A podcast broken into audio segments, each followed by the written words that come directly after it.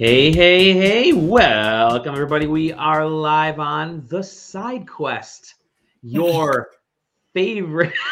Zach Wow. yawning Zach away. just Sorry, I wasn't high energy enough for Zach right away. It was, what used to be your favorite video natural game response. Yeah. uh, oh whenever. Dali just starts talking, we all just start. spreading out all of our all of our listener uh yawn. Um, hey, how's it going, everybody? Welcome to the Side Quest, your favorite video game podcast where we talk about video games and stuff. I'm Dali Demovsky. Joining me over there, JJ. Hi. Wow. In the corner down there, Zach is back. Zach. And down below me, Taylor is back. Ready to skip right to the and stuff section of the podcast. Let's go. All right, I'm gonna move us down here. Hey, you guys having a good uh, a good time, a good day, a good I had a, a nice productive day. I've done, I did nothing but work and then come home and sleep. So. Oh, nice. Sleep is good. Yeah. Sleep Yeah. is good. well, that's good. Uh, there has been a, a lot of fucking shit to talk about. Pardon my, pardon my, uh, pardon my English, but it's been- it's been a Francois. day. Pardon my Francois. It has uh, been a day, and I'm gonna pull up the big news of the day, which is the Xbox, uh, the Xbox effect, baby. Um, essentially, um, uh, the news is the uh, Activision Xbox merger has been sh- temporarily shut down uh, a little Yeah. bit In Europe. in Europe. Um, Well, and so yeah, Is it Europe or is it just UK? I guess it would just be UK, wouldn't it? It's the UK, yeah. Yeah. it's the UK, but So technically yeah. they're not part of Europe right now. Yeah. Nope. So this is this is from the Competition and Markets Authority. we prevented Microsoft from purchasing Activision over concerns the deal would damage competition in the hashtag cloud gaming market, leading to less innovation and choice for UK gamers. Okay, I do think it's very funny that the CMA uh, specifically chose what hashtags to use here, Yeah, and that one of them was gamers. And one of them is gamers. I've never heard of a cloud gaming market hashtag. Did they just invent? Click that? on it. Click Let's on see. it. Time to click on it. Well, IGN. Uh, no, uh, let, us see. Top cloud gaming. Um, Also- oh boy, this is also- we're on- we're on Twitter. anyway- we're on Twitter. We're sorry for. It's all all we're gonna all we're gonna see is every uh every article that quoted cloud gaming from this. So cloud gaming is a hashtag as I can possible to find. It works. Totally works. Oh goodness. Yeah, but I love it when Works. my I hashtag mean, is just a search. is it is just a search. Anyway, I mean it technically does work, but it doesn't work well. Um, let's talk about this because it's, I hate this story. let's talk about it because I fucking hate this story, guys. Uh, Tom Warren actually brought it up that um, the concern wasn't actually about Call of Duty per se. Uh, they were just noise. The larger one is the actual leveraging of Windows and Azure, which that's kind of an interesting take. He mentioned it back in September, tooting his own horn, but uh, yeah, and that's really the CMA today was about cloud gaming. Well, Like we, we don't care about which COD, is all well and good, but them acquiring Activision or not has nothing to do with how their position with cloud gaming is going to change or evolve in comparison to Sony's. Completely agree. Completely agree. So, does I mean, I Sony have an operating system I'm not aware of, or I, I mean. They had Linux for a while, right? I guess, I guess my th- my thing isn't that I don't think that Microsoft has uh, that there are angles of monopoly that Microsoft has. It's just that the angle isn't cloud gaming because Sony has debatably as much cloud gaming as Microsoft does. They have the same position on it. Um, so, or is the CMA just saying that it's just too many games on one cloud system? I- have have you been on Sony's like they've got a shit ton of cloud gaming. I mean, granted, it- a lot of it's just I don't think it's as good, trash, but that doesn't mean that I it's not there and like being a, offered. yeah, like a good chunk of like the PS3 and PS4 offerings are available Or- via the cloud. Like It's- That's the only way to play PlayStation 3 games on your Yeah, PlayStation. I'm What five. if what if we got the ultimate solution, which is the fact that they open up PC Games Pass to Linux operating system? yeah. Well, here's so Yeah. On the Mister. what yes, I- on the Mister. Thanks, Telly. what this could i guess be leading to for sony might be since there's been that rumored like pc app that they've been wanting to bring over like to have P- like playstation games on your computer. I forgot what it was called that was like uh it was like some code code name but it could be, be because of that. I don't know but it's still stupid but that It could be like why it- they're like bringing It feels like it the uh, Activision deal is not the, the, the, the the- shouldn't have been the, the- path to take to, yeah. for this, but I mean, I guess it worked. so who am I to say? I mean, I would assume that I, I don't mean I, I don't know how the CMA works in comparison to say like the laws in the United States. Like in the United States, son, you know, the government can open an antitrust lawsuit uh, theoretically at any time. so it doesn't have to they don't have to wait till a merger or acquisition occurs Yeah, um to do that. But anyway, but I don't know. Again, for a while. I, I don't I, I think that concerns about um, Microsoft's ability to leverage Windows and Azure is legitimate. I just Yeah. don't think it's in necessarily in relation to them also owning Activision Blizzard. I mean, That's that on that. That's that on that. I do you guys think it's going to go through eventually? Yes. yeah I think concessions will be made, and it will keep. I mean, although, oh, do we are we good? Do we now pivot to the um, press release that Activision Oh. Blizzard King put out afterwards? I can't believe that's a real press release. Is it? Pretty sure. Oh Yeah. Dude, I I mean I did not independently verify its authenticity. It's not funny enough to be a parody, but it's also Let me- not. I got yeah. It definitely, like we said, it looks like something that Bobby Kotick would have would have actually written up, and it very well might be something that Bobby Kotick uh, wrote up here. I'm going to share my screen here to show that press release because it just so fucking off the wall. Basically, there it is. Uh, the CMA's report contradicts the ambitions of the UK to become an attractive country to build technology businesses. Uh, and then just goes on to like um, uh, disservice the UK citizens who face increasingly dire economic pro- uh, prospects. Y- yet, uh, yet literally getting getting Activision is going to help the UK's citizens' uh, dire prospects. Uh, but like the best part is video the- games yeah, play video. The last part is that last line. Global innovators, large and small, will take note that despite all its rhetoric, the UK is clearly closed for business. oh my lord. Gosh. Activision. You gotta be Bobby, I just- Bobby, I Bobby just- K, baby. Truly a bizarre. I don't know. I the way that I put it in when we were chatting about it on the Discord was um yes, I think it's real and Yeah. I don't think that they sent it to Daddy Amazon to proofread before they released it. It's just it's just very bizarre sounding. It really is. I don't think any PR person got uh, got involved in that one. Well, uh, yeah, I think it's I think it is gonna still take place. I think like you're right. I think there's gonna be some concessions, obviously. Um, and it may end up being uh, similar to like what we were saying, where streamers and other big IP companies will just say, "All right, well, we're not going to put this on your service in your country for whatever reason," you know, and that Yeah, be- I mean they could carve it out. Um carve it out separately and make it its own thing. And But like, like, at what point does it matter? Like, does it stop Microsoft's expansion and usage of the technologies that they also own and operate? not No, not really. They'll just also make money directly off of COD sales too while they do those other things. Mhm. Like, is it going to stop them from using Azure servers on the back end of COD and potentially make it better? And then they'll use non Azure servers for PlayStation players and it will perform worse. And then PlayStation will get a reputation about having worse performance in their multiplayer games. And then uh, everybody will stop buying PlayStations and then Sony will go bankrupt. Think about it. Yeah. Wow. Really puts it in perspective. I saw that on Twitter. you know, you know, we could pivot this really well though with Yeah. a uh, say Go for it. saying, like, Do it.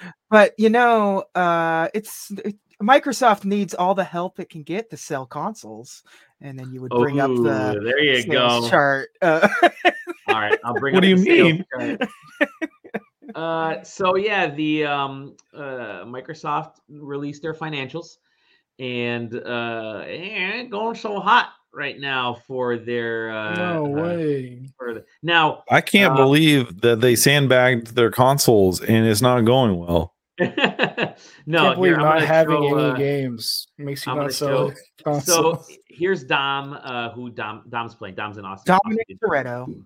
Dominic Redo. Family. Uh, family. He's the gaming family. Now their fiscal year 2023 for this third quarter. gaming revenue declined overall for those three months. Obviously, beginning of the year, they didn't have any first party releases that made money. Hi Fi Rush did not make money because it was on Game Pass. Very, I think people didn't buy it because its goal, as we kind of talked about it, blah, blah. There was the Jeff Grubb thing. I don't want to bring up Grubb, but Grubb Grubb was a part of that story. Um, Guess who that- did buy it? Yes, you Me. did buy. You actually bought Hi-Fi Rush. I bought it on Steam just because. Oh, okay, good, yeah, good. And that's good, Steam good. Deck. Yeah, No, yeah, uh, yeah, it made it it's a easier, and I didn't have to jump is through as many game. hoops to play Um, it on the Steam. Uh, I think, uh, yeah, it. So that game didn't really drive sales numbers, I should say, but I'm sure it helped retain people to Game Pass. Yeah, Uh, but Game Pass numbers and their services, as you can kind of see there, um, uh, content and services are up three percent, so that's above their sort of estimate, and that basically means like you know they uh, they've retained people in Game Pass, um, and which is which is a good sign. Uh, they just they're not necessarily selling games because again there aren't a lot of games, but there's content and services is Game Pass. It's uh, DLC. It's um, uh, other types of you know uh, selling Xbox points or whatever those are these days. I don't know cards. That kind of four stuff. hundred Xbox points. 400 to Xbox track. Uh, but drop they're- The uh, oh, I mean, overall, it's a decline of four percent for gaming, and the big part is that the uh, consoles are down like thirty percent. Hardware is thirty percent lower, which and you this is a good uh, a good chart. You can kind of see that um, this is their gaming revenue that kind of shows the the Not it is good. a continual dip going down. You, I mean, when this dip happened over here, they basically said, "Guess what? Next year is the Xbox Series console," and then that's what happened here. And whenever there's a dip like this, it's difficult to sort of pull to rein it back to make it into a positive. It usually, I mean, the, the signs right now are pointing to them having a crisis for their console. We knew that, um, and it's because you guys made great points in the Discord. Please join the side questing Discord. That they have two consoles right now uh, the Series X, which the developers absolutely love, and the Series S, which is selling like gangbusters, but developers absolutely hate because it's Is it have- selling the gangbusters? It it was beating the Series X, I believe. It's not selling like gangbusters. Not anymore. that's- Yeah. Not anymore. Yeah, well, it was for a while, uh, but not anymore. And and developers have come out and said they they don't like to have to develop for these two pretty different devices, like the same game, because it it is splitting the um their resources, and you're getting the you are getting a lower quality game da, da, da, da, with the Series S. So I think that's why, man.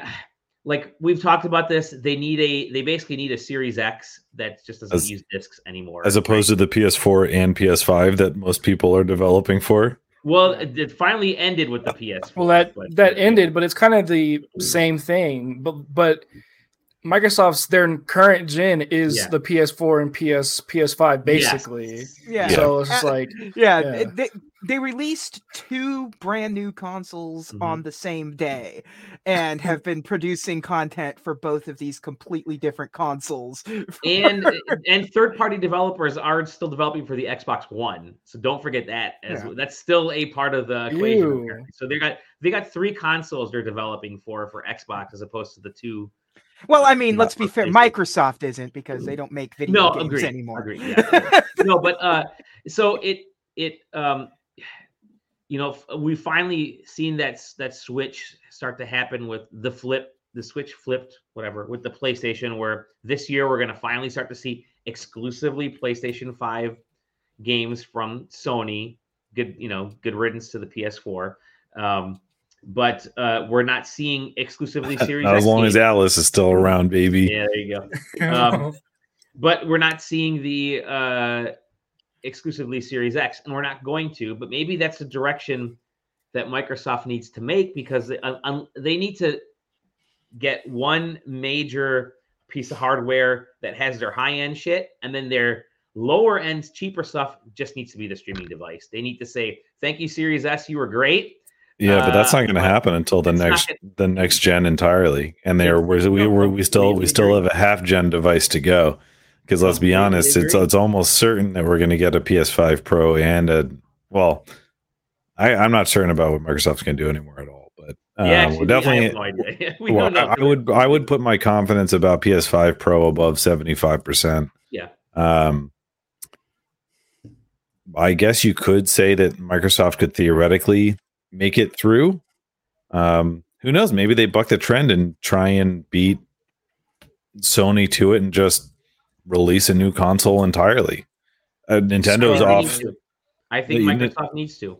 Nintendo Nintendo's off the uh off the gen cycle. Like they're Nin- Nintendo's like, yeah, They're own peace out. We're we're not about that in doing a little bit. Yeah, but Oh, yeah, we're not doing that anymore. So thanks for playing up until now. Um, Yeah, You know, they're not- outside of just being tradition, there's nothing stopping them from just like, you know, "Eh, it's, what's interesting is the the story we kept hearing for the longest time was, hey, we're going to get away from the traditional gaming cycles. Now you're going to have new consoles all the time. Well, guess what? That hasn't happened. We Yeah. haven't. No. We had the we had the Pro, which is the middle console, but that's not really a new console. yeah, Um, it, it might to to be fair, Microsoft has the best opportunity to do that because the Xbox One still played Halo Infinite. Like I, Yeah. I played Halo Infinite on my Xbox One before I ever got an Xbox Series, and and it ran like ass, but it's still they still developed an Xbox. You know, they developed the game to work for Xbox One. Um, they need to they need to do their own thing, and, and, and you know, again, that the promise of the consoles being small and iterative and advanced that way has not has not come true because the pro yeah, and pro I, it's a bump up, but you don't need to have the pro. I, I think that it's almost not worth it to think about that being a possibility. It's never going to happen. Sure. Um, Yep, R. R and D is too expensive.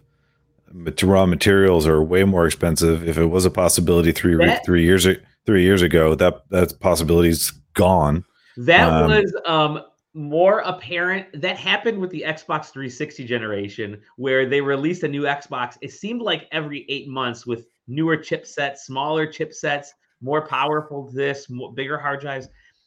And I re- I repurchased an Xbox because of that, you know, because it, it kept improving. And if it was minor, but Yeah. the the games on the end of the Xbox era ran better on those Xboxes by a lot than it did on the original Xbox. So, um, yeah, I yeah that it- it's not going to happen now. but the, right. but the problem is is that the the cost the cost for it like you know unlike what you can do with PCs with incremental upgrades not counting laptops obviously um, doesn't exist. So like are you know or we just is is the expectation that people are just continuously buying new consoles and replacing old consoles? That's unrealistic. You're targeting a niche of a niche um I really think Xbox thought they No were way. going to go into something with that all access or whatever the fuck they called it, where it was just like, well, you you you you get to upgrade when the you know like sure, like uh, but it hasn't worked twice. Yeah. It hasn't worked. Yeah, but like it, it felt like that was maybe what try and go and like wha- how an iPhone every two years Yeah. kind of thing yeah well, that's like- the, 'cause no, that's the what they did. which I is mean- yeah, you're paying monthly. You get the Game Yeah. Pass. You get uh, the Yeah. you're right paying get the no, no, yeah, hardware, no, yeah. forty bucks a month or whatever that Yeah. was. but It's just- like again, you know, the, the- here's the thing is that Apple made it happen because they invested however yeah, many yeah exactly multi-million, if not multi-billion dollars into an entire R&D field essentially and built a silicon uh, pipeline Yeah. uh, from scratch. And if Yeah. Microsoft wants to do the same and essentially I don't know, like uh, become like buy AMD. I don't know. I mean, like what else? I, I'm not sure what Microsoft would have to do to make it realistically possible. Yeah. I Um, would. Uh, It's almost like they did. It's almost like they came up with the plan first, and then as it started, Yeah, no, that's a good point. Good point. I would love to see them, man. I'd love to see the high end Xbox be the Series X and the low end Xbox be a handheld. Uh, and I, I, I That's I'm, definitely never going to happen. What are you? What are you happen. smoking? I'm not smoking them. I'm assuming you mean Um, like, but- what if the what if the Series S was just a Steam Deck? Is that Was basically? exa- that's exactly what I'm saying. Yeah, and I think you know then at least you know I don't know because it it works well enough for the Steam Deck. I think you Microsoft- could do something. Yeah, because it doesn't run Windows natively. Yeah, true, true. I, you know, and then whatever whatever handheld Microsoft makes is going to have to run Windows. It's gonna I mean, have to run Windows. That's true. That's You ever true. used a portable It's- Microsoft device? yeah, no, it's um, it, it's just a strange Disgusting. situation for, for Microsoft right now, and uh, you got to believe that Corey's they're gonna just come having. here and defend the uh, Windows phone. Zach, what's up? Hit me. Fellas, They're listen. have- So there's an issue we're not talking about here with Uh-oh. the Xbox console. Is They don't have any. They don't have any games. That is also It's like- coming up. That's just the big thing. There's Yeah, like that is- that is nothing to push the consoles. So like they could do the every two year thing. They could do all these other things, but there's no reason matter. to do that if they're not yeah. going to have a game. Like You're if you're if you're not going to have games to play, Halo is basically dead. Like there's like Forza is their Oh. like franchise, like the Microsoft franchise. It's not which- enough. It's not enough. It's like not that, enough. like you know, that's why you know Call of Duty will become a Microsoft franchise, but it's not Microsoft doing any of the work. like it's just, which is really weird because you know they they sucked up all these game studios and they said all right check out check out we have eight, 87 game studios now joining the xbox family we got hi-fi rush which was like hey we were working on this side project and we really wanted Yeah. to do it and they gave us a green light but the main game we have i have no fucking idea what the main game is going to be because tango is you know So, so here's here's one of the questions, which is right. that a, the, a lot of, and correct me if I'm wrong here, and that a lot of the studios that they gobbled up um, are big not making exclusive games. Yeah. the games are releasing multi-platform. So, uh, they, Is they the- were they were releasing multi-platform now well, yeah, I know, but which, which one is changing other than Bethesda and Starfield? is the uh with the fable i'm sorry the um not fable the uh pillars of eternity folks what is it Uh, yeah, but the, the fact that it's this hard is Obsidian.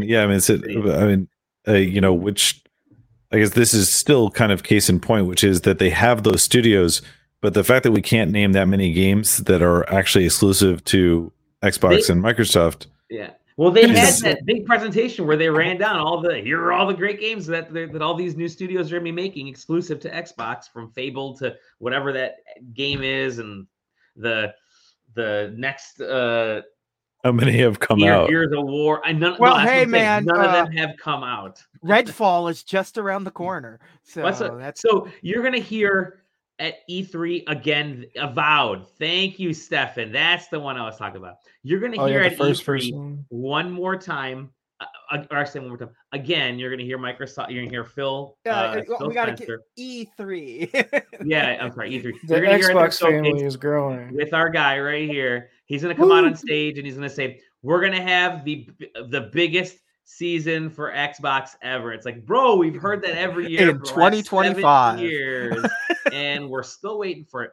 Granted, they had Starting- a great year, like that Like- last real year of the Xbox Yeah. One. It was kind of awesome, and sort of that first ish year of the you know the early 2022 for this console series but other than that it's been it's been very dry very Well, it feels Yeah. like it feels like they're just they're they're banking pretty hard on Bethesda. They're like, hey, you guys, are you got to give us a That's an twenty million dollar copy. a That's an copy of understatement. game. But we're so we're Yeah. gonna see all of these games because right now they have Redfall and then they have uh uh Starfield is September and Forza is October November and that's all they have announced. So I, I mean, uh, I If there's if there's a game to like make enough sales, it's Yeah. gonna be Bethesda's game. So Yeah. I mean, yeah. Yeah. yeah. I saw. Did you imagine um, if Bethesda was still multi-plat with Starfield? Good lord. Jesus. I saw uh, on Twitter that Rare and Playground were having a soccer game today. oh, uh, jeez. against each other, and it, it made me click on Playground. Like, oh, I guess I've never looked at their uh, Uh-huh. Twitter page before to see if they got some sick pictures of cars. Uh, and their banner is the Fable logo, and that like 'Cause That's what unlocked they're working that, on. yeah, that unlocked that memory to me. I was like, oh shit, that's right. These guys are fucking making Fable. I remember when people got mad. It's like, why is a card game developer making Fable? Well, you guys don't remember last- at all, the last fa- the last Fable game was a, a vehicle game, so I There you go. but you know, it's it's true. They were all in the cart. Um, but they're gonna have they're going to have to come out at their showcase and just Stalker Yeah, the- 2. they need They- to show they're- all of these games. the reality is that you know you look at the subsidiaries of Microsoft Game Studio or Xbox Game Studios, um, and you look at the names that are there, and they don't. The companies that are there don't produce the kind of games that equal the the size and scope that Sony's has for a reputation. It Yeah. just right now it doesn't happen. Bethesda comes the closest, Yeah. which is a reason, like as you guys just said, is a reason why Starfield is exclusive. Um, Yeah. If they didn't, it would have. I, if me as an investor would have been like, "What the fuck are you doing?" Yeah, like, Um, like Microsoft doesn't have that Insomniac, Naughty Dog, Yeah. uh, Santa Yeah. Monica.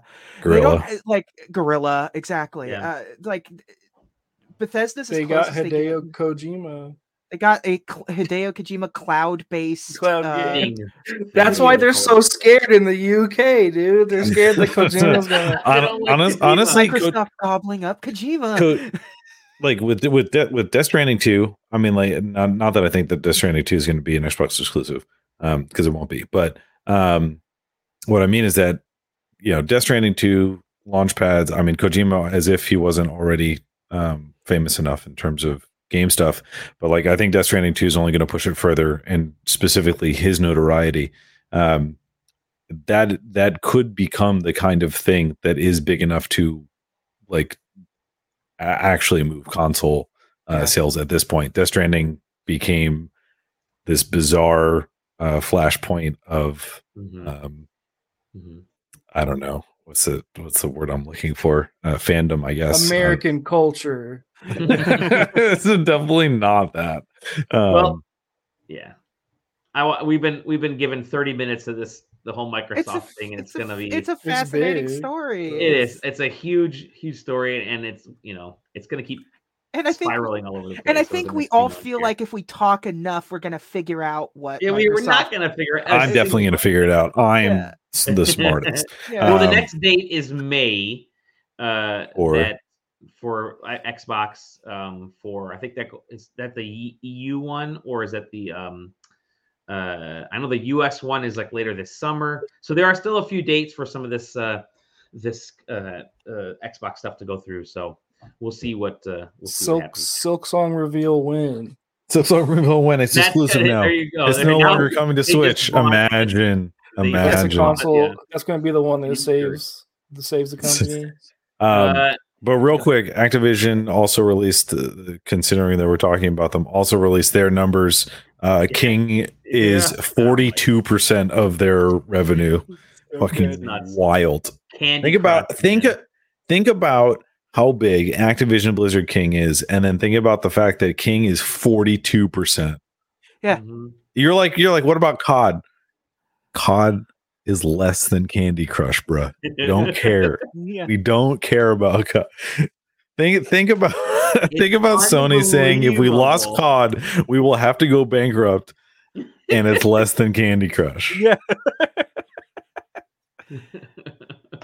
I, I, Uh, Tell One of those- Sony. Tell Sony that if you let this go through, you can we'll port Candy Crush to the PlayStation 5. well, uh, speaking of stuff that that took place in Europe or is going to be taking place in Europe, one last little story that I have is something's going to be taking place in Europe this August, and that's Games. Ah. Next Call of Duty game. and World uh, the next one. And uh, surprisingly, Nintendo is going to be at Gamescom now. Um, to me, that's actually kind of a Weird. weird-ish timing. was of weird. the Yeah. story, Middle because of August, you know, when when Nintendo usually no announces game. their stuff. well, Pikmin is the last game they have coming out uh, that they've announced, and that's July. and they're not going to spend Gamescom talking about Pikmin or Zelda because those games will have already sold and For four days? Splatoon or No. Mario Kart. None of that. I mean, Only four days. They'll do bring a game that's only been out for four days. Who are you Yeah, talking? right. What are you? Who are you kidding? They they're You're gonna Nintendo, my man. they're They gonna have like Su- they brought Super Mario Brothers One to PAX East. that's, that's- That's it's not games. Gamescom I is know, right? different. yeah. But I'm It's- saying, like, like, are they gonna bring Pikmin four and it's gonna just be sitting there for four days? I would hope so that they wouldn't. So That's a, like, game, it's a it's great just- game. Hopefully, yeah. Pikmin, Pikmin I was 3 like, oh, But Oh. uh, you know, obviously there was rumors flying around. It's going to be the next Switch. It's this. that. It's uh, It's they, they were the there four Switch. years ago, right? I think they were there the at the Gamescom in 2019. 2019. Um, and so and that was the year that they had like Luigi's Mansion, and I was kind of looking through Luigi's Mansion three, Mario Maker two, Fire Emblem Three Houses, uh, Link, uh, Link's Awakening, uh, Pokemon Sword and Shield. So those games were, you know, were around that at that time, and so I think you know even Daemon X Machina was. So they actually had plenty game wise to show off. So I'm thinking it's it's more game related stuff is going to be there, right? I mean, it's it's going to be. I don't think hardware uh is going to be shown off. It's too way too early for them to. Sh- they're not, they're not going to just show Unless hardware. it's some, here. unless it's some real goofy fucking thing, like some Nintendo ass hardware hardware. Yeah, Uh, but um, it's just it's an interesting story because yeah, who would have thunk that Nintendo was going to be at Gamescom when they're not going to be at E3 because there's no games at E3, and when they pulled out at E3, that was the death knell right there. Nintendo not being there because they were at PAX. So, um, and Nintendo's doing their own Nintendo Live thing in the U.S. in September. So they're, uh, you know, I don't think there's new consoles involved in this, but there could be some fun gaming things. So we're, you know, yeah. be- I yeah. September's gonna be weird for Nintendo because they're really sort of like pandering it around that time for things. It's and, and PAX is then. Oh, I figured as it out. Yeah. it's just gonna be the Mario movie release on Blu-ray. They're just gonna have that there. And don't don't download it because there's a high end, there's a high quality rip floating out there right now. And I even posted the one minute long version that's on Twitter.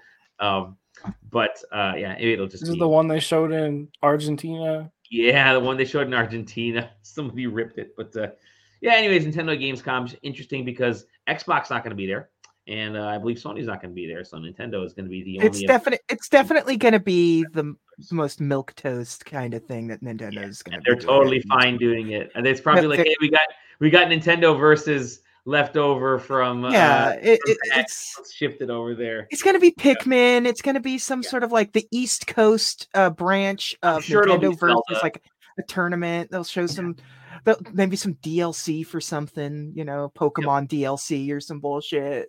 Nintendo was going there because they looked at it and they said, "Yeah, we can market something real good right now. Yeah. Let's do it." It- It's it's it's it's literally we're doing we're doing a live three day press release. Cool. All right. Yeah. Sure. Yeah. I can't And- believe that they showed up to PAX. To be honest, Yeah. Well, a- I'm a- and- still still still Did can't they believe really it. Show up to PAX? Did they really show up to They PAX? spend money on shit, man. I mean, talking about. I'm just saying that like they Mario brought things. and Luigi So were there in that- person. So that booth, by Zelda again, was right at the it- front. there- Yeah, we talked He's about not that big. He's that, not that booth big. is uh that booth is the one they took around the states over the holidays Yeah. um Mm. that was it so it was free they didn't have to come up with anything new they No. literally had that booth they're like hey we still have this thing from uh november and december let's just throw it at uh at boston as well so and I, Okay, you know, that makes more sense. that to me is what pax was and I, I wouldn't be surprised if that's going to be what happens here as well Gamescom, yeah. um, they- it's a the Gamescom Europeans 'cause they don't get very much- Nintendo stuff showing up very often on They their don't. doorstep. So they don't Boy, they, Oh, Exactly. oi. That's what that's what Germans sound like. yeah, the Germans, well known. It, ah, yeah, yeah. uh, but let's move into games that we're playing now, because I think that's um, that could be kind of kind of kind of cool. There are plenty of games that we're playing right now. I'm gonna let Zach go first and tell us some of the stuff that he's been playing. Do you want me to just hit play on one of these things, or uh, yeah, sure. Surprise, surprise me. I'll surprise you with this first one. Right. It's Yeah. the it's the link from his Christmas card. Oh God. Melon Journey. Yeah, this game is really it's really cool. Um I guess it's cool depending on what kind of games you like. Uh this is just a pretty much it's a story game, adventure game. You're just kind of walking around talking to people, experiencing this uh world. Um it's made in an RPG maker, which is cool. I love games that utilize Oh, that great. engine. They're they're always like super quirky and weird, but this one specifically is like kind of the pinnacle of that. Like this was one of the first games that came out on itch.io like a long time ago, like 2012, the prequel to this game. This game the prequel to this game predates um Undertale and a bunch of other games that were inspired by Undertale. So it's kind of like it it has that voice that Undertale has that was that wasn't so it's like it has a very connective tissue. It's like, oh, Undertale was inspired by this first game, Melon Journey, and then this is the sequel to Melon Journey almost 11 years later, which is crazy. Um, there's no need to play the first game. Um, but yeah, it's it's just a really solid story game. Like it's like you play as a character. Her name is Melon. Her best friend disappears, and she goes on an adventure to try and find find him. They work and live inside of a melon factory that makes melon sodas, all these types of melon products, and it has this pretty like whimsical story on top of it. But there's something kind of like darker under it. Like like oh, she's living in a building where the melon factory is where she works and this city she's is it going an to. RPG, by the way, or There's no There's combat or nothing, yeah. anything. You just like walk around and Walk. Got it. Yeah, you like walk around, find an item, then you find the item that, that a person's like asking for. It kind of just like you just keep going and exploring the world. Uh, it turns into a, de- a detective story, kind of. And yeah, so you eventually go into a city that has banned all melon products because there's something wrong with the things they put in their sodas and all these things. And so it's like it's it's really uh it has that like undertone of like social commentary going on. There's a lot of like union strikes going on in like cities and gentrification of cities and like music and there's a lot of just really interesting things. Uh, all the characters are super super funny. The dialogue's really good. Uh, it's just a really enjoyable, lighthearted, but also not. But it's not like super Hmm. depressing. But it's like oh, like this this there's some kind of edge here, which is which I think is needed for something like like this at least for me. Um, you need some kind of edge to you in. Yeah, it's it's a really gorgeous game. Um, and it has definitely has like heft in the indie game community because it's been 11 years and it kind of started Mhm. the whole renaissance of RPG Maker games back in 2011. So yeah, definitely give them their uh, give Froach Club their laurels. They're great. Um, yeah. So that's Great. that it one. looks it looks charming, which is you I don't get like- to see that too often. Yeah, Yeah. I like that it nails the game original Game Boy Color palette without Yeah. looking Yes. fully like a Game Boy game. Like, Yep, and it's made. I, I- I just like RPG Maker games. Just like blow my mind because most of the time all of them kind of look the same. But whenever a dev like really dives into it, there's just games that look like you're just Mm. like, how did they do this within the RPG Maker like engine?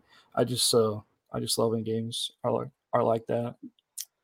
Have you pl- have you guys made anything in RPG Maker before? Any you guys? I mean, I've messed around around with it. It's it's weird. I don't know how anybody makes. makes I'm gonna have to post. I I did my. uh I've done a bunch of projects in RPG Maker. One I did as sort of this super long um, uh, Apocalypse Now style video game set in a fantasy world, which is going to be like the opening section of this. This was back in the 90s, RPG Maker 95, a bootleg copy.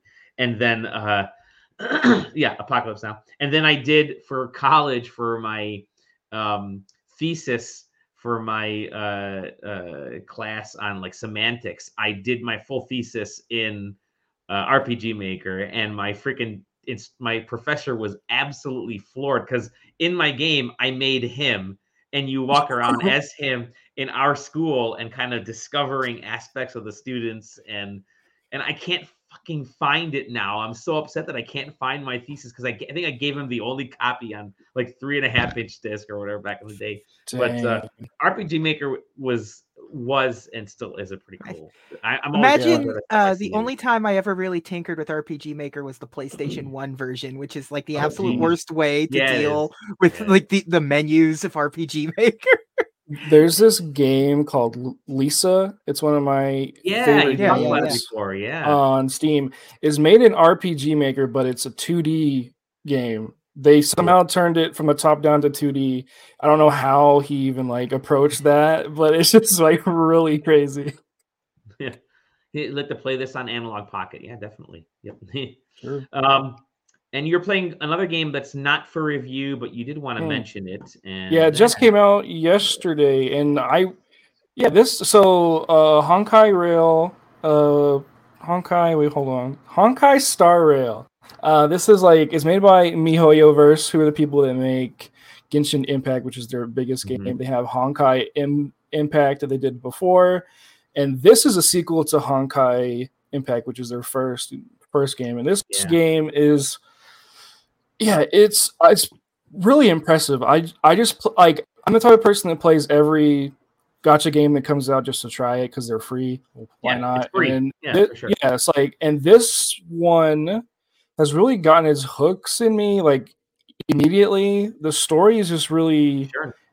it's really good. Like the story is like very fascinating. Like it's an immediately like, hey, like you have this thing, and so like basically like you start playing as the bad guy of the, the game and she's like trying to find this weapon and she does find it and then she puts it hmm. inside of a cadaver like a fake human and then that becomes you and then she tells you like hey the leader of our group can see the future and he knows that all these things are going to happen mm-hmm. so you need to watch out you need to watch out for us and all these things so like that's a really interesting story hook and then eventually you meet your friends and it's kind of like oh like you, like you just like slowly unravel this kind of story of like you know like mythic space gods and like you're traveling to different planets on a train to like to like get rid of these artifacts that dropped from the sky that's sure. like destroying yeah.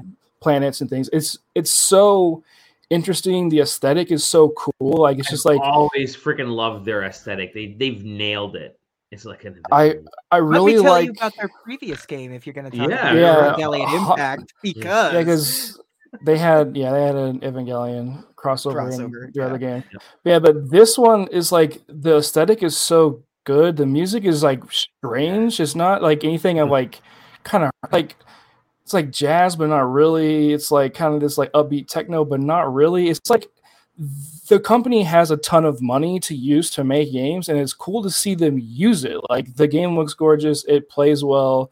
Uh, the voice acting is actually like kind of like crazy good. It's like mm. I I'm just kind of like in awe of some of the characters, like and how they're talking, just how they sound like real. Like whoever did the art, I mean the voice uh, direction, like deserves a raise. Like it's it's really good. And then even on top of no, you don't. No, you, can just go and play it.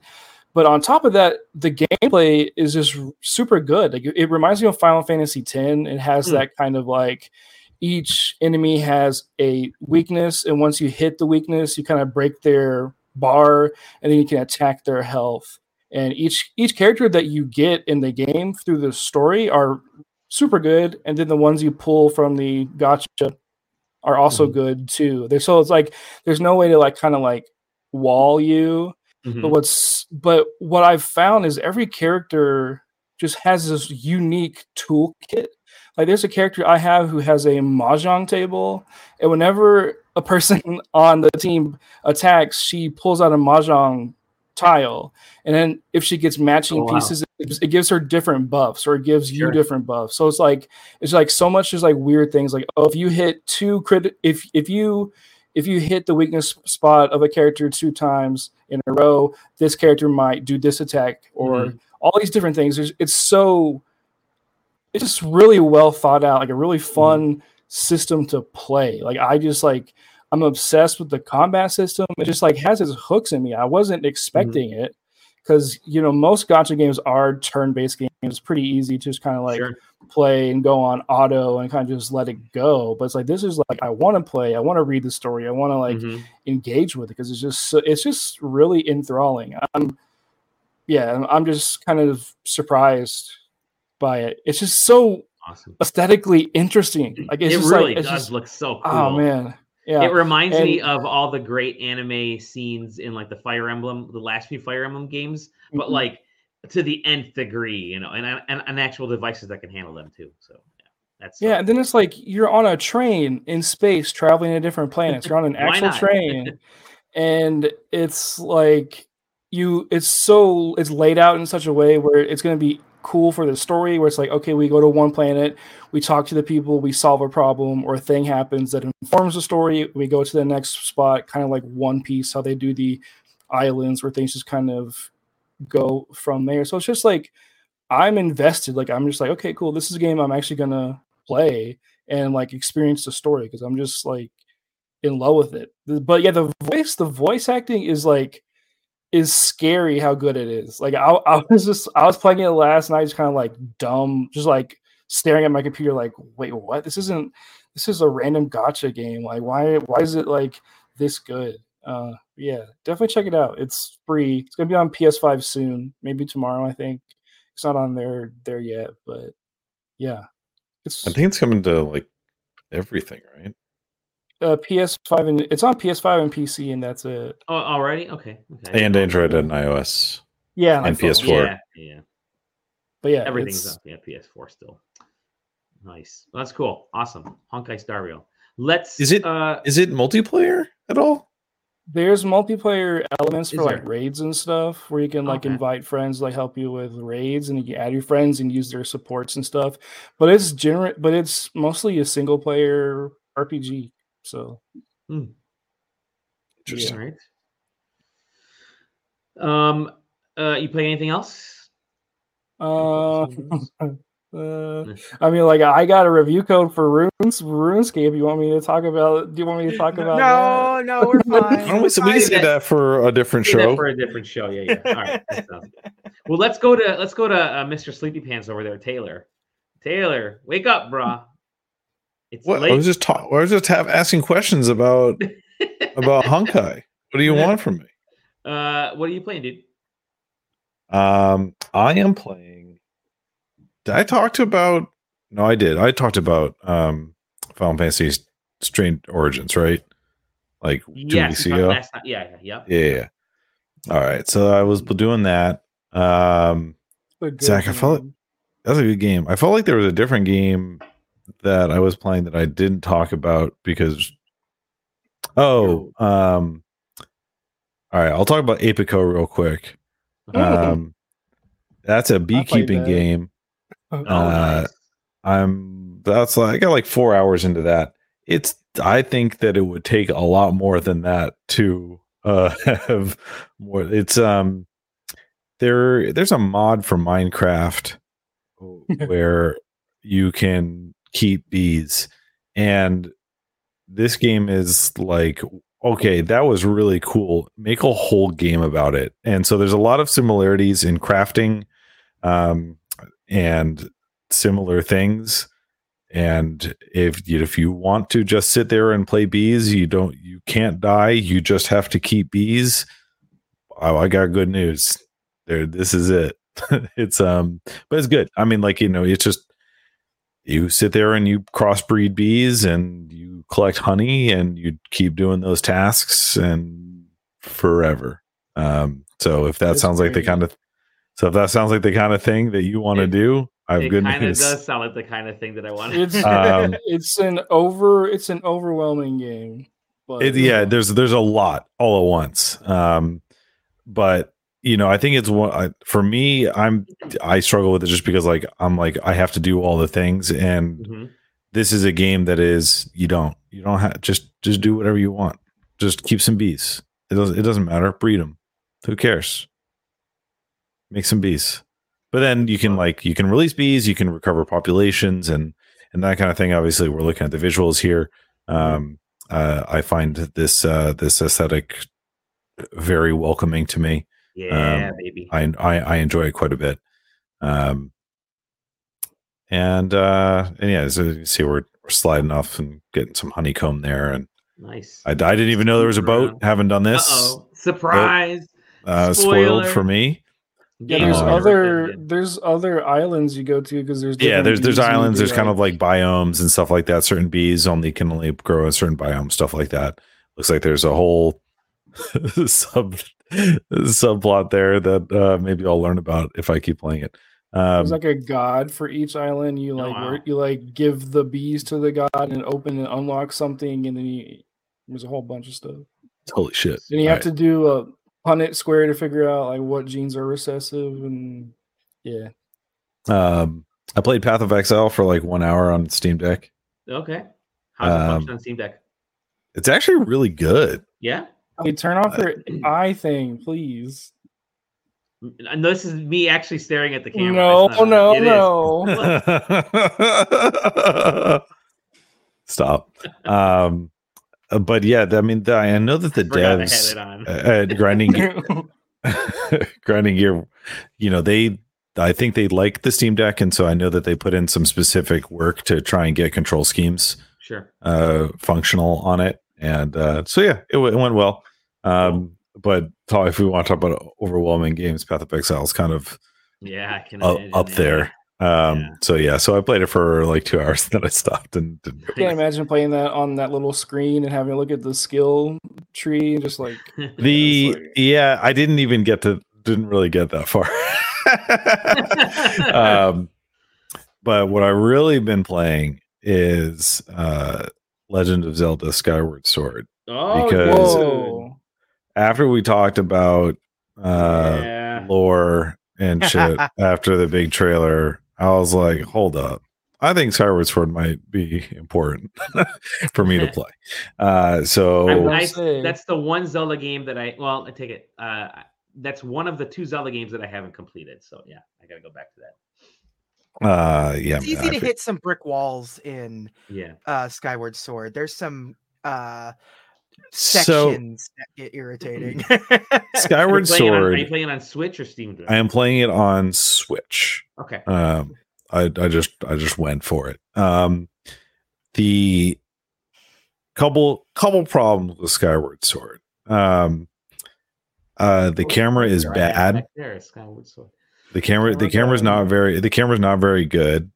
Um, the controls are hard to mm-hmm. translate yeah, into man. I don't like I tried it I did it with um you know using the the Joy Cons and you know as if it was a Wiimote controller um and it's still not very good there um it was just kind of a poorly executed plan for control yeah. schemes yeah. um and the it, it translates into really really bad camera uh, as a result unfortunately. I mean like mm.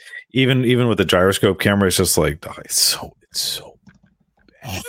Anyway um you can only have the right stick control the camera if you're using the motion controls for the yeah. sword play. Mesmerizing. I can't I, I mean i get it. I mean like the the i don't know put the sword one button press on like under a under a mm. button press layer. So like I hold L2 to activate sword or so. I don't I don't know. I'm not a game designer, but like I guess this is the best they could come up with. Um but this is uh, having I'm at the this is... er, I'm at the Earth Temple. Um so I guess probably still pretty early on. Um the this is a game that exists. It it Skyward Sword um, walked so that Breath of the Wild could run because yeah. you can see a lot of the things that they took away from this game. Yeah. Uh, to build into Breath of the Wild. yeah, I mean, like Breath of the Wild could not have come up. Oh yeah, I mean, yeah, Steph that's yep. pretty much where I'm going with it, Stefan. Yeah. Um, you know, it's like the the fact that the fact that you you know there's a button, you sprint, um, and your stamina. And my, my wife was watching this was like, "What's the green pie thing?" um, it, you know, yeah. it it doesn't really add much in this game. Ooh, that's um, in the new one. like it does, and like it did in Breath of the Wild. Um, like a lot of it kind of was half baked in some regards. Um, yeah you know, any time where you were about to run out of stamina, but you have to keep going, they give you a stamina flower to replenish it anyway. So it's like, why is this here then? Why yeah, do I? Yeah. Is it just to slow me down? Um, it's it's it's almost like they implemented it, and then t- too late in the game they realized this sucks. yeah, this isn't good. Give them, give them the stamina flowers everywhere that they are about to run out of stamina. Um, yeah, I mean, it just seems like it's to artificially elongate certain portions of the game by not letting you sprint through the whole thing. Um, but otherwise, I mean, like combat is good aside from like a lot of it's a neat idea. It's just again mm-hmm. poorly implemented. Yeah. Um, I never had much of a problem with the motion controls with this. I just like I never really thought too much about it until like it's like the weapon durability in uh Breath of the Wild. Like my brain never really thought about it until yeah, I started yeah. reading other people talking about it. It's like, oh yeah, I guess it was kind of fucked up. You know, it's just it's just fucking like I like I said, I don't mind it. Um, and if I could control the camera and use the joystick to here um, they are um, explaining how this bullshit yeah, works. Yeah, I mean, pretty pretty much. Um, yeah, yeah, Stefan, this is the remaster on Switch. Um, so yeah. No, he took know. the actual Wii Wii disc and shoved it in his Switch. That's I shoved it in my Switch, put that motherfucker in there.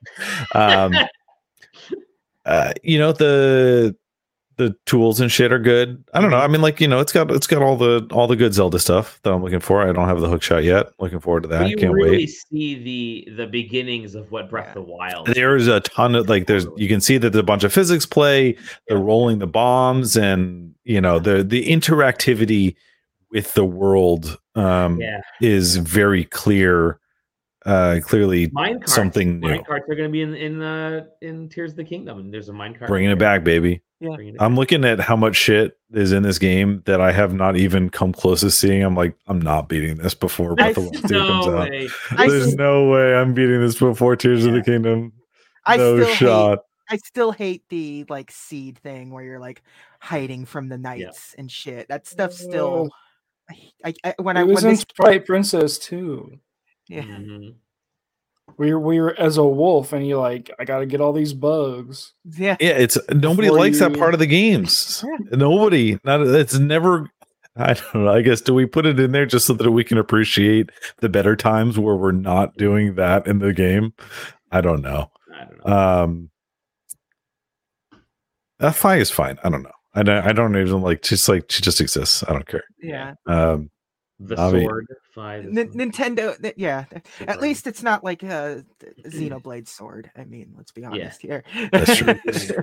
um, but yeah, I mean, other otherwise, it it is feels like a good Zelda game. Yeah, um, I like. I yeah, just, I like you know, I remember I, I there think... being one as because I've I played on the Wii and then I played it on the Switch, and I haven't gotten very far on the Switch version because I get to the point where there's just bloat, and it feels like oh I have these fucking fetch quests to do, and I don't want to do these stupid fetch quests in Zelda. I don't like doing fetch quests in any game, but in Zelda games, they are just it just feels like even worse because uh what I mean, I think there was some very light fetch questing in Breath of the Wild, but at least I Yeah, but Breath of the Wild they the introduced world. they introduced yeah, yeah. you know, I could teleport to yeah, any of the places that I had had the shrine located in. So it, you, you, you, amiibo, dude. You, you have to have the amiibo for fucking Skyward I literally, I'm literally about to look up NFC shit so that I can just buy trick, my, create trick your my own, flash yes, it to an NFC. Yes, yeah. yes, so that I can trick my Switch into thinking that I have it is stupid. I think I want to go to this guy. Okay, well, if you come back down, you do have to restart at the original spot. Yeah. Why? Why? Why? Explain it to me. Oh, I hope you didn't need any potions, dog. Yeah. You got two. I I just got an extra bottle. What do I do with it? Nothing, because you can't leave. Mm. Okay. Anyway, um, yeah, I'm glad that they made this game so that they can make the better game. Yeah. Cool. Excellent. Jage. Ooh, What you're just you gonna really playing? make that run. You're gonna you're gonna force. It's because I'm too lazy to hit the J period, J period, because I have to do like multiple stuff on my phone to get to the freaking dot after the day. So I just write Jage, and it's so much easier. Unlike Zach, who writes JJ, and it's not you don't like the without the dots. It has to have the periods in there. So I will annoy the F out of you and just call you Jage. So what are you playing, my dude? I am playing uh Disney Speedstorm. Yeah. uh, Dis- uh, Disney's new uh, I, kart racer. I don't want to call it a kart racer because it's more like it's Gameloft. Okay, so uh, have you played Asphalt? Would you call me? Yeah. uh, if you've played Asphalt, you're going to be familiar with what what's going on in this Sure. game. In a way, uh, it is a right now it's an early access. Uh, they gave us a code. They gave us the I forget the deluxe founders code. There's like three Yeah. tiers of founders editions. There's like the standard edition, the deluxe edition, and then like a premium edition or something. Uh, so the, the they gave us the middle tier. Um, and I'm going to get it out of the way really quick that the game itself plays really fun. Um, That's all I wanted to know was how well does this game play? yeah, it plays really fun. It's just a nice, simple kart racer with some battle mechanics. Um, it's got a it's it's got some different stuff outside of Mario. You know how Mario Kart has a jump, but this one has more like a real jump.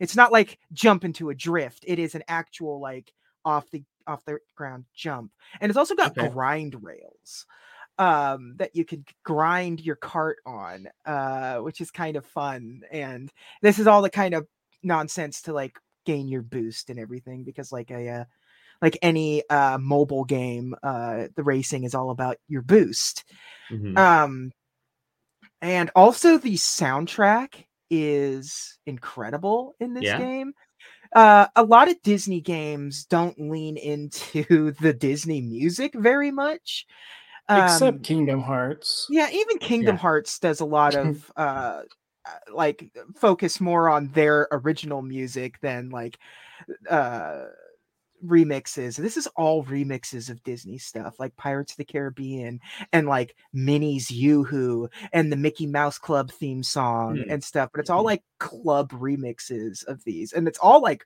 really good. Um so I'm enjoying that part of it. Um everything else is a nightmare. Um this game It, it honest to God looks like one man. uh everything there's like uh, you've got battle passes you've got like three or four different currencies you've got um it is 100% pay to win um you can stack the um founders dlc so if you just want to like buy all three you get the coins and the perks and the loot boxes for all three and things like in order to level up, you need to like get some of the resources that come out of the loot boxes and stuff. So you can't spend your physical money on it yet. This game's going to go free to play next year. Mhm. So why does why does Disney keep doing this? I know they did it with Dreamlight, and That's what I mean. a fancy early access, a way Yeah. for them to make Wait, money.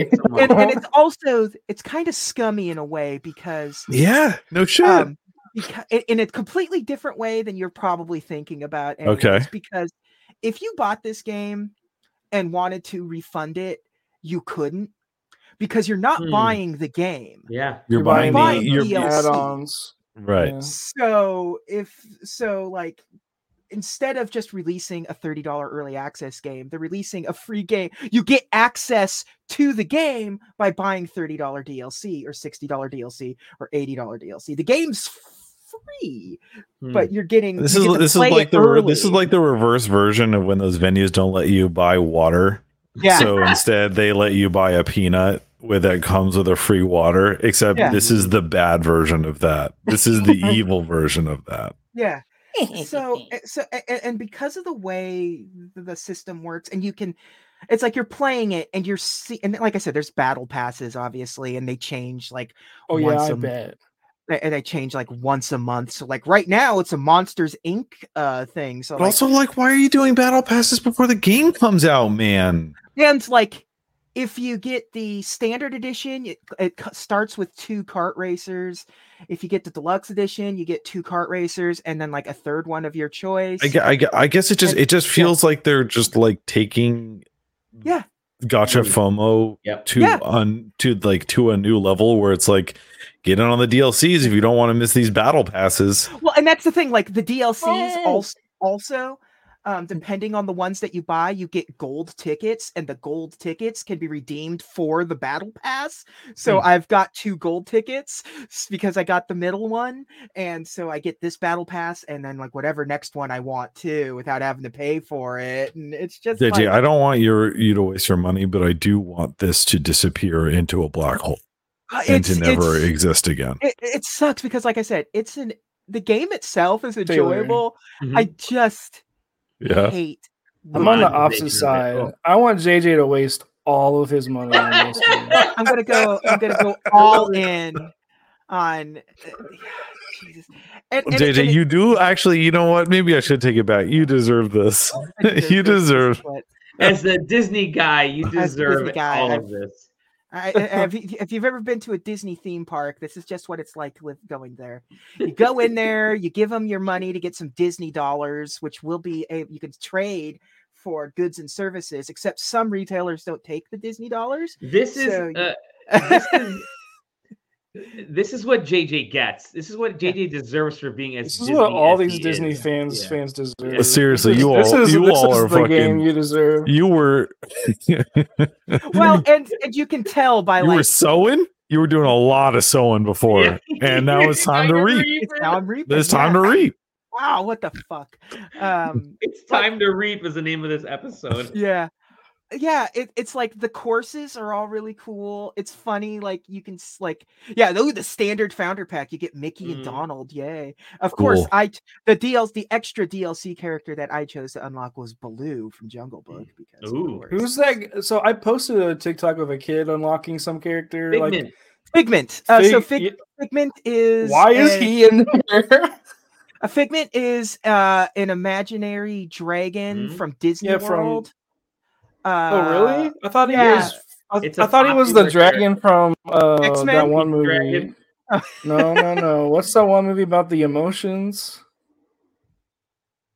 oh Inside Out. inside out Yeah, I thought that was the. I mean, it would still it would still fit it would still fit the theme, I Yeah. guess. But no, Figment. There's a ride at Epcot that's Journey into Imagination. That is like Oh my uh, Figment. God. Figment is basically the mascot of Epcot. So that's why that guy was. And that kid was screaming his head off for fee for the Epcot ball. Like what? what is he doing? Imagine if you got that golf Also- ball as your cut. Yeah, Also- I need some more reaping, is what I'm hearing. I just said we got some more reaping to do. Also, I want to point out. You know how remember remember that uh that that TikTok that was going viral about the guy that really likes the Mm-hmm. uh character from Danganronpa and just like his like house is plastered with it except Yeah. that Oh, character Oh, thank di- God I didn't see this. except for that character dies within like the first like hour of that game and is never seen again. Uh it's the same thing with Figment where that ride was uh like changed significantly like 30 years ago and has been ruined since but people are still grasping on the figment so uh, oh man. uh, right, yeah no uh fun game but it sucks and uh you can just see from a thousand miles away what when it finally goes free to play next year what's gonna happen. So if Uh, this didn't have the free to play gotcha whatever monetary aspect, if this was if this was you- just fucking mario kart but with disney characters it'd be great all right, so that part at least seems like it works. Yeah. It's just everything else around it sounds Yeah, absolutely it's horrible. it's it's just it's it's it's haunting when you Mm. just look and it's Gameloft so it's like Yeah. the asphalt games The work gotcha, exact the same way. gotcha gods. Yeah so they got you all right. and, and, yeah. and they and they Uh-huh. lock they lock like everything is locked behind like you have to keep going through the story mode if you want to do multiplayer races You but then you don't say. also then you also have to Oh, like no. go further through the story mode if you want ranked multiplayer it's just everything sucks about like the the uh package as Mm. the game is fine uh but no absolutely not They- Alright. they, they can pound sand with this fucking thing man And then after the show, he's gonna go play. He's gonna go play. He's No. like, can't wait. What else are you playing, JJ? uh i started playing uh, Amid Evil vr uh Oh yeah. Okay. uh zach Did you get sick yet? me that yeah man uh it's a boomer shooter and v- I w- I haven't played Nice. a lot of it i played a little bit um it just um if you've played Amid Evil you've played this but this is also clearly um not just a port they clearly like rebuilt the game Mhm. to handle VR and how like you know the the one to one movement of VR and stuff with like you know your axe and shit is like Skyward Sword one to one motion kind of stuff. So um it, it- it's so far so good. It's really Okay. weird to adjust to low fidelity uh aesthetic in uh, the VR verse because so much stuff is uh slow and you know high fidelity uh in, in one way or another and this this is this is fast and blocky uh so it's it's weird. It's a weird adjustment but i haven't Mhm. really actually gotten sick yet. I, I tend to have a good stomach for the only thing that's ever made me sick in vr was that i think it was on the playstation vr Hmm. demo disc where it was that shark cage thing Oh yeah, yeah. lowering and it was only because you didn't have a torso to look Mm. down at. So when you're Yep. looking around, you I I don't have a frame of reference for where I'm standing. You get very nauseous with that. yeah, but that's the only time I've ever gotten sick in Okay. VR. So lu luckily, uh, so far so good. I'm actually really excited Okay. to like really jump Curious into this. yeah, when you hop into more that. Nice. So yay. Uh, and I and and I I, I didn't get to, I just want to talk to Zach for like two seconds about something. And it's we didn't we haven't gotten to talk about Resident Evil 4 at all. And I know we both Mm. played through it.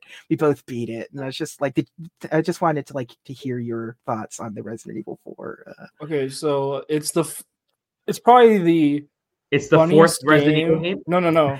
It's the Technically, it's the funniest fifth one. game ever played. That game is a bag of laughs, and I love it so much. I was Nice. laughing so hard.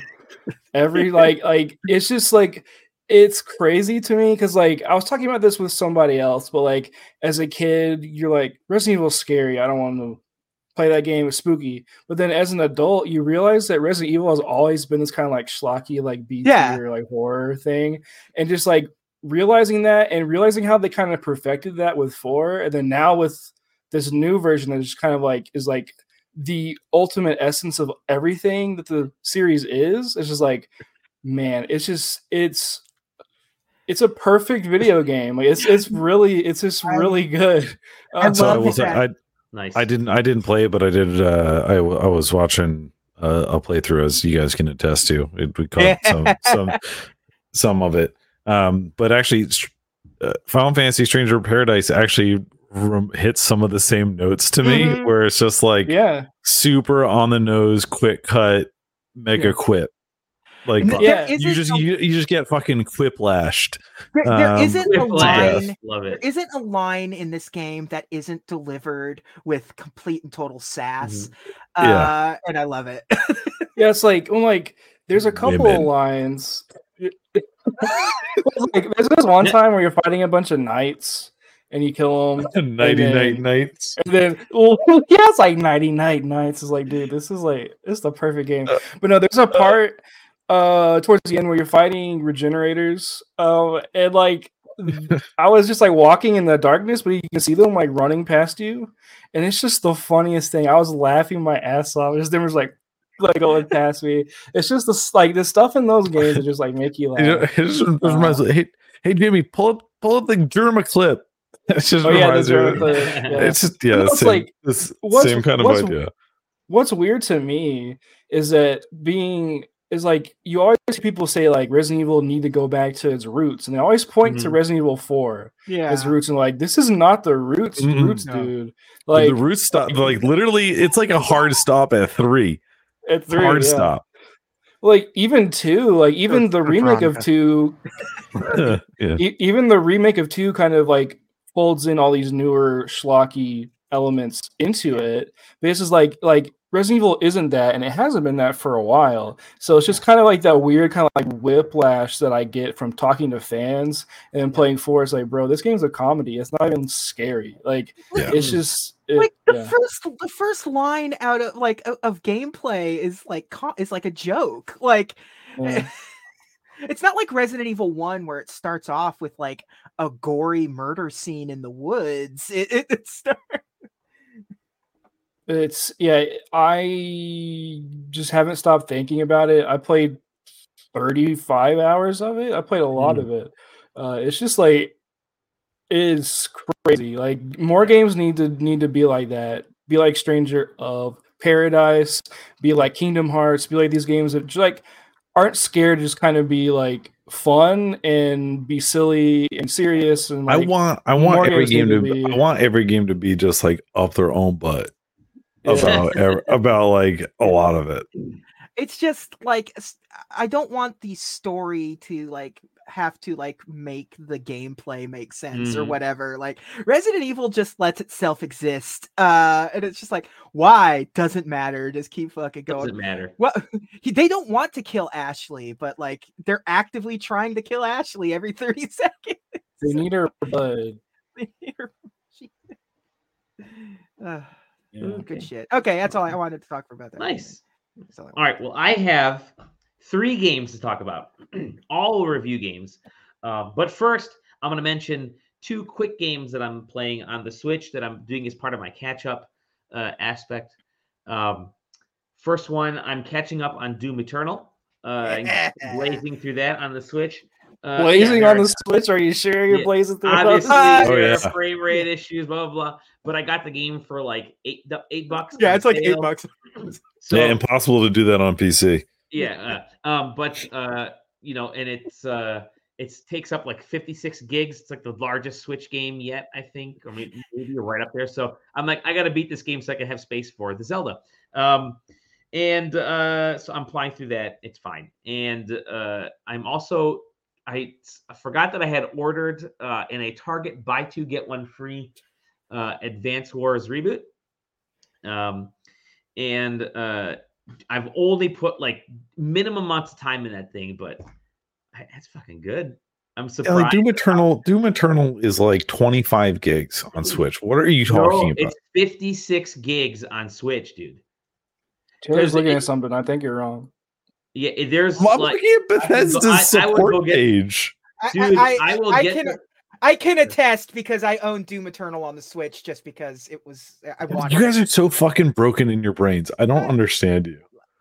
All right. It, it um, was really just for the novelty. Of Anyway, it. It all was right, just a sorry. cute little thing. Yeah, I don't know. I'm just saying. minimum where I'm, I'm submit. You guys need to submit a letter to the Slayers Club, okay, and tell them that their article is wrong. no, I think the game proper was like 25 gigs, but then all the, The, install. and the Yeah. install and all that kind of stuff is like 50 plus gigs. So, Yeah. and that's not even including the DLC. I haven't, I'm not going to buy the Yeah. DLC. But anyway, so those are the two quick, quick things there. Uh, everything else I've been playing on PC. Whoa. I got three review games to play uh, to talk about.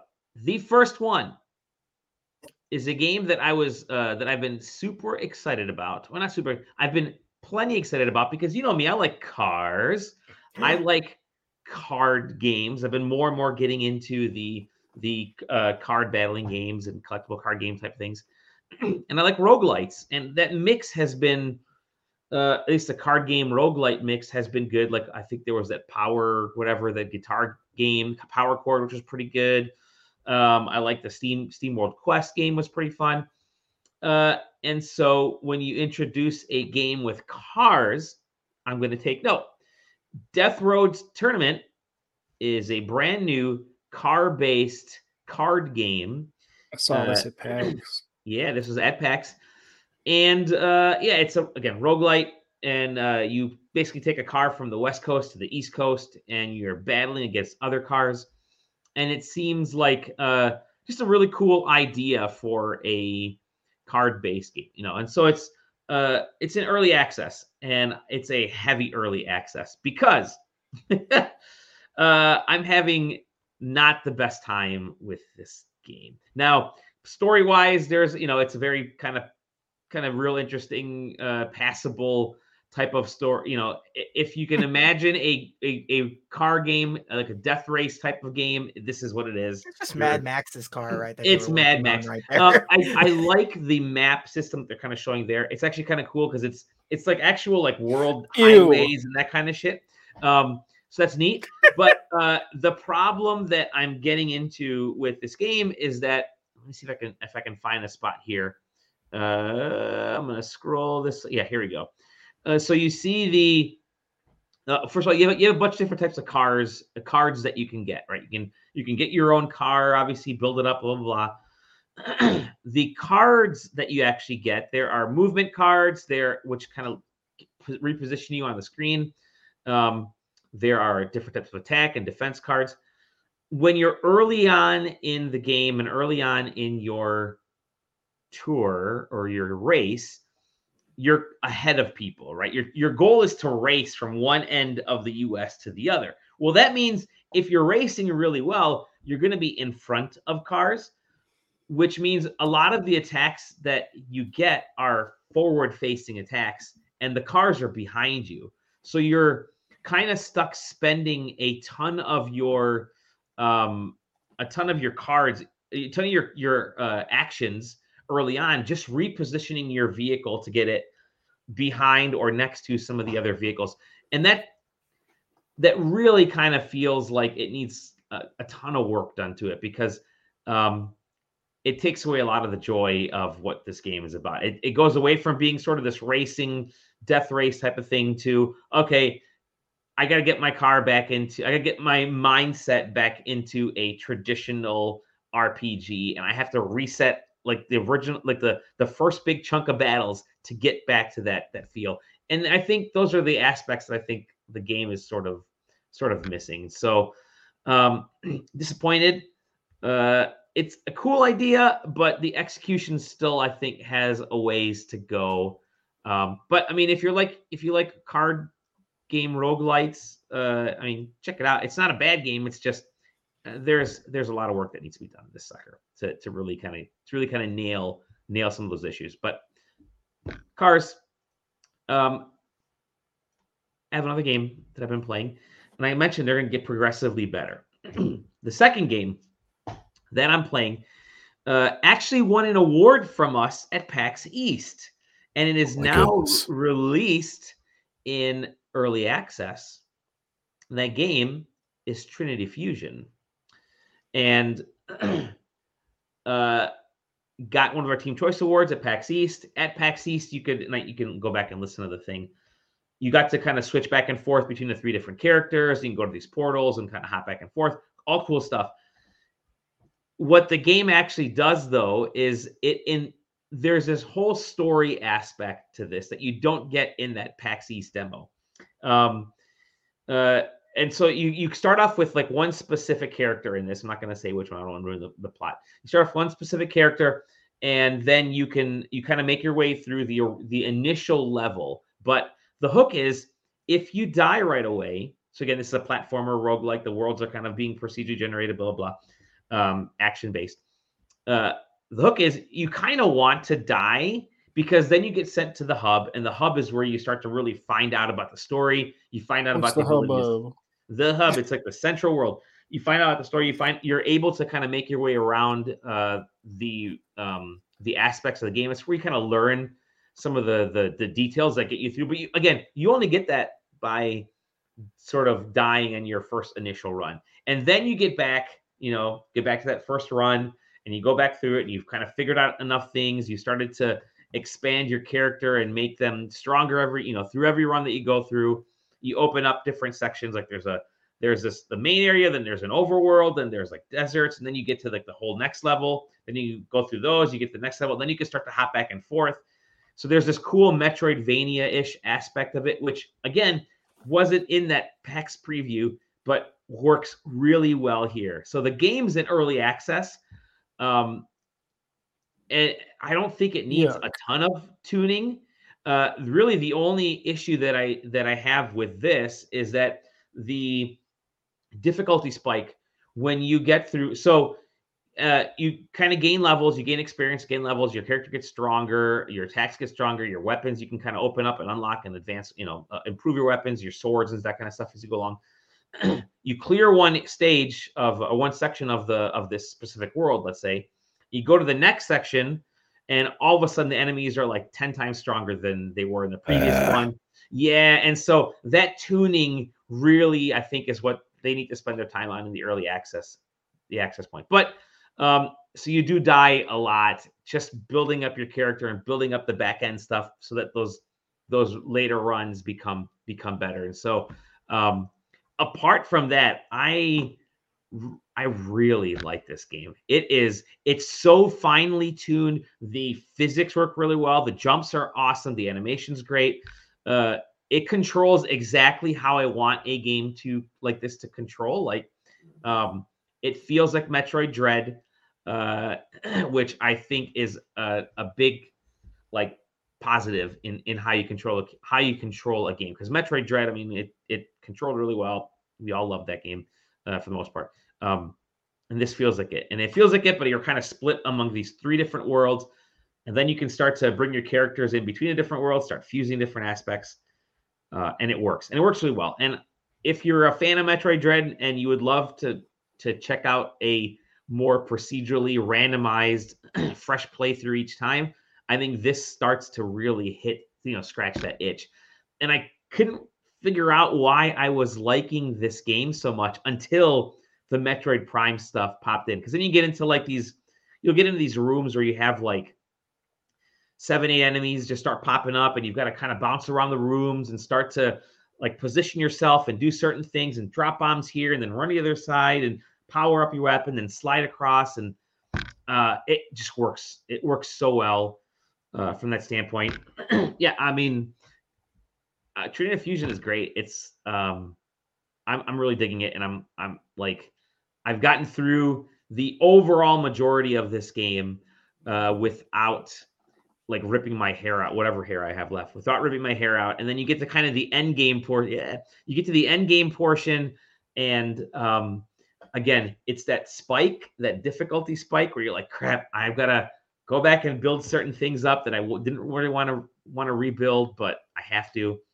so again, I think those are the little aspects that that uh, need to be adjusted here. But again, it's it's it's solid. Like it, it, these are these are minor qualms that I think are balance issues that can be worked out. So yeah, Trinity Fusion is a blast. Um, really, I played it almost exclusively on the Steam Deck, and it's a perfect Steam Deck game. Like it's the kind of game that lie in one. bed.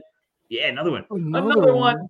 Uh, you lie in bed, you play it, and it, and it works. It works great. So yeah, Trinity Fusion, good. We made a good choice giving it the Team Choice Award. It was uh, it was right.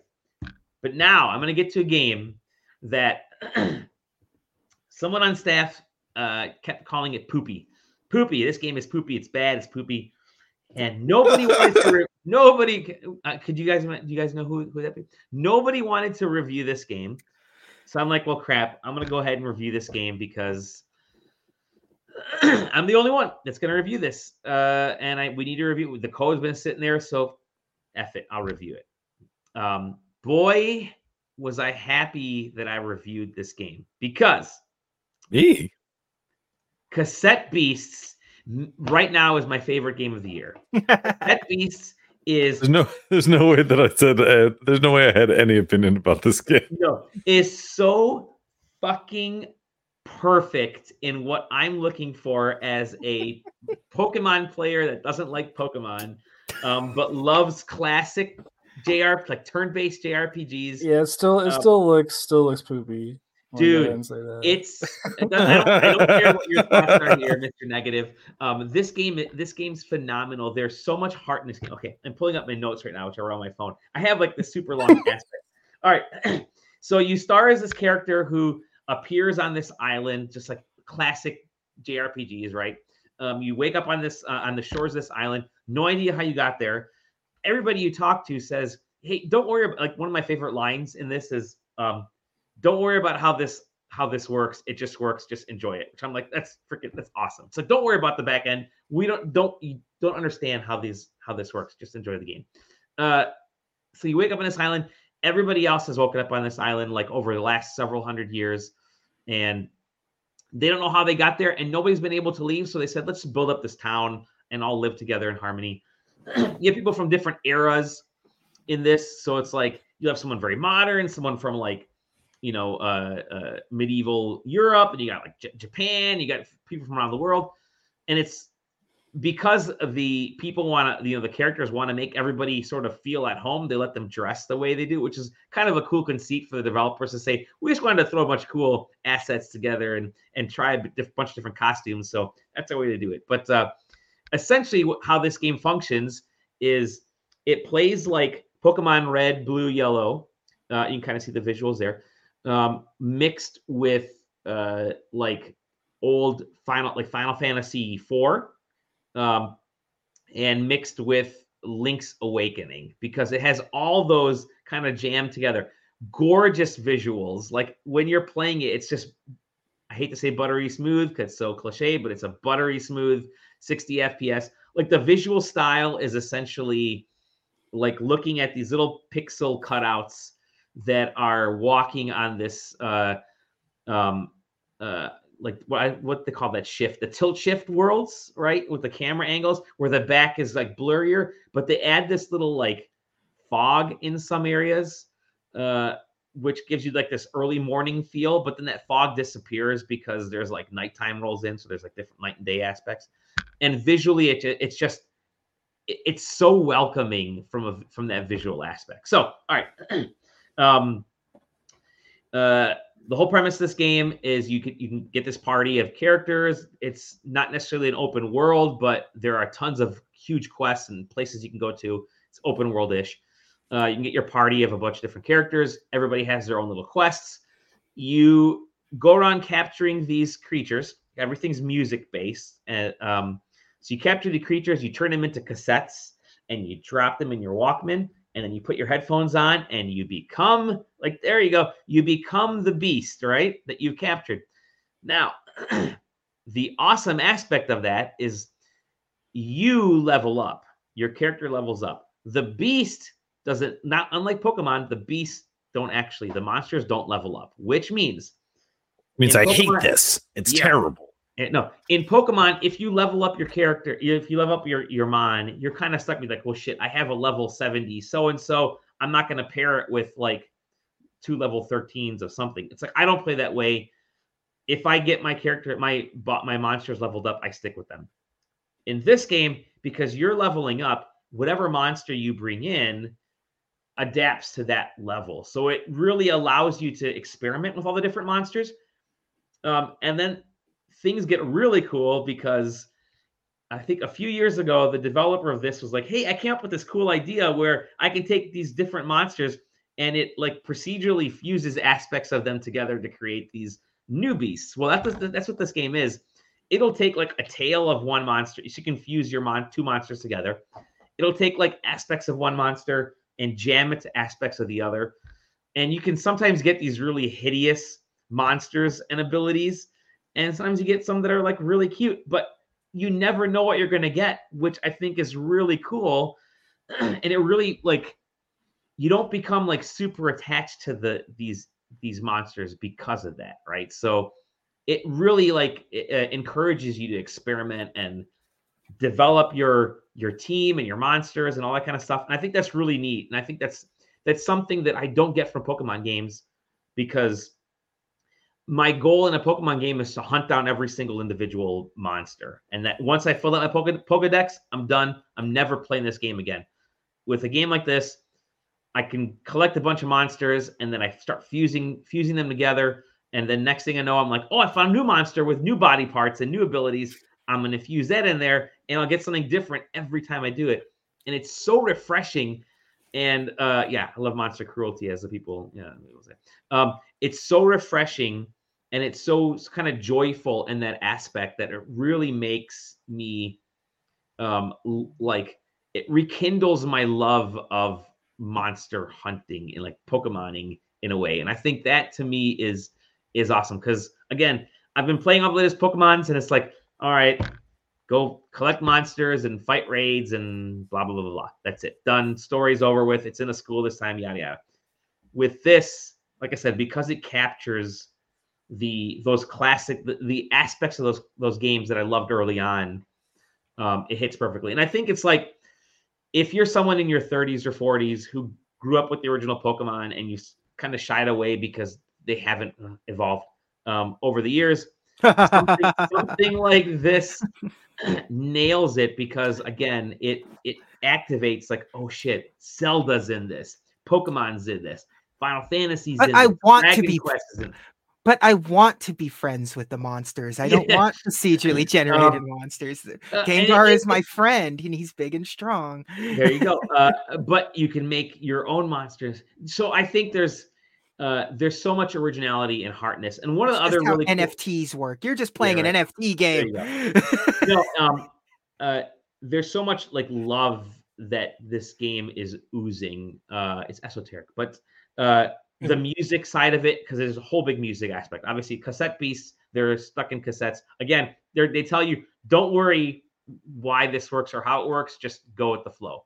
So um, you pop your cassette uh in your battles are basically like a walkman so there's like play pause stop record and each of those are related to the different like motions and stuff you can do and actions you can do in battles i think that's really cool play obviously is attack pause stop like let's you flip out different animals or monsters and stuff um and then during these battles because you have a team of people on your side in your party each of them can have their own skill sets their own monsters and that kind of stuff um, and you essentially have two life bars. Like you have the monster life bar, which I think is in red, and you have your own personal one, which is green.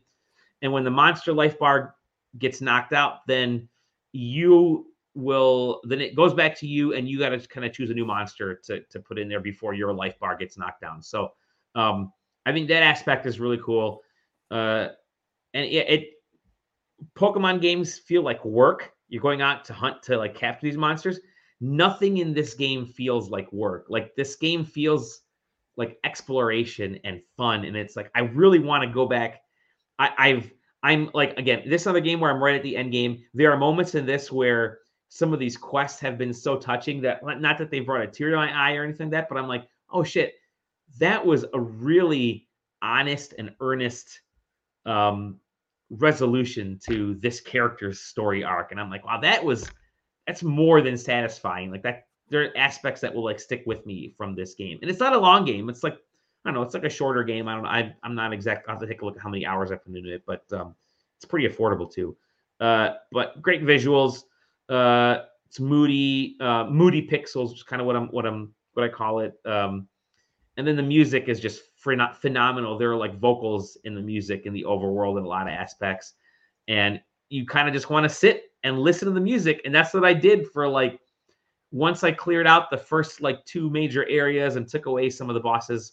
Um, they're like mini bosses and like trains and other shit that you can do, mines. But once I cleared out like a few of the first uh, major bosses, like I just stopped and just listened to the soundtrack in the overworld because it was so freaking nice and calming to hear vocals in a game. And oh god, I'm in love with this game. Um, it's the Ted Lasso of monster ranching uh, RPGs, um, and uh, I, I can't. Uh, I just I, there's, there's just so much so, so much greatness in this game. I will say the only annoyance I have is um, when you're walking around, like the act the action button when you just kind of walk around the overworld and in towns and stuff. To interact with something, you press X, like if you're talking to someone or whatever. But then to advance any of the text that's it, that pops up, you hit A. So it's like you have to kind of, and then the back out, you hit B. So you're kind of finger fumbling a little bit. So I think that the, uh, you know, some of the controls need a little work, but I'll have to see if I can remap some of this stuff. But like the base controls have you kind of pushing the wrong buttons, or at least it feels like in a way. But I, I love this game.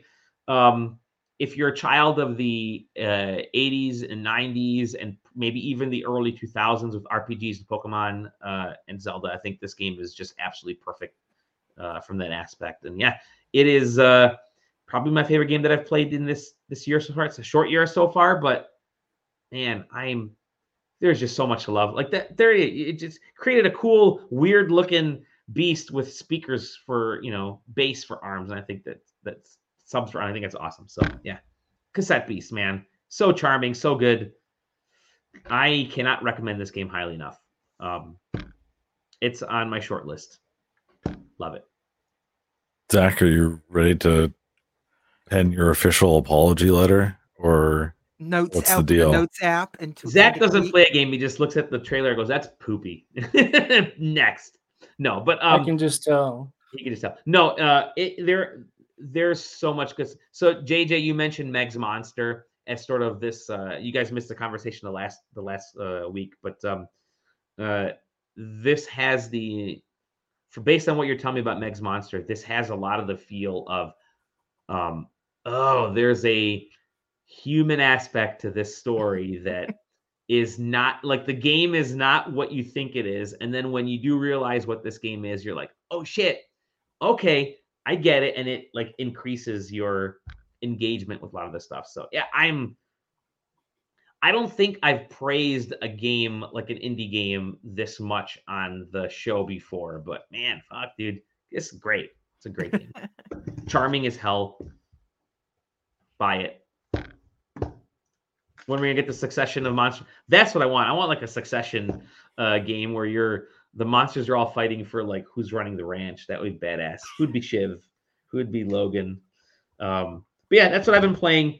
Uh surprisingly, I'm I'm like becoming the because I'm the dad on side questing. I have to eat all the scraps that none of y'all will eat and have to eat off your plate. So all these extra review codes, and I got like two other reviews that I'm playing all these other review codes, I'm just like, fine, I'll just play this game, fine. And this is a case where this game was like, wow, well, holy shit, I'm kind of glad that I'm the dad in this case because I was not expecting that. I legit was not expecting to love this game as much as I did.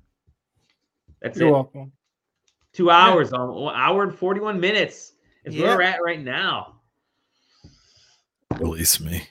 we got uh two weeks before Zelda shows up, and um I I have a I have a feel I have a feeling that we're gonna be uh It's gonna be a good talk- show. it's gonna be a good show for like three weeks, four weeks as we're talking about it till uh, Final Fantasy shows up or something else. But um Spider-Man 2.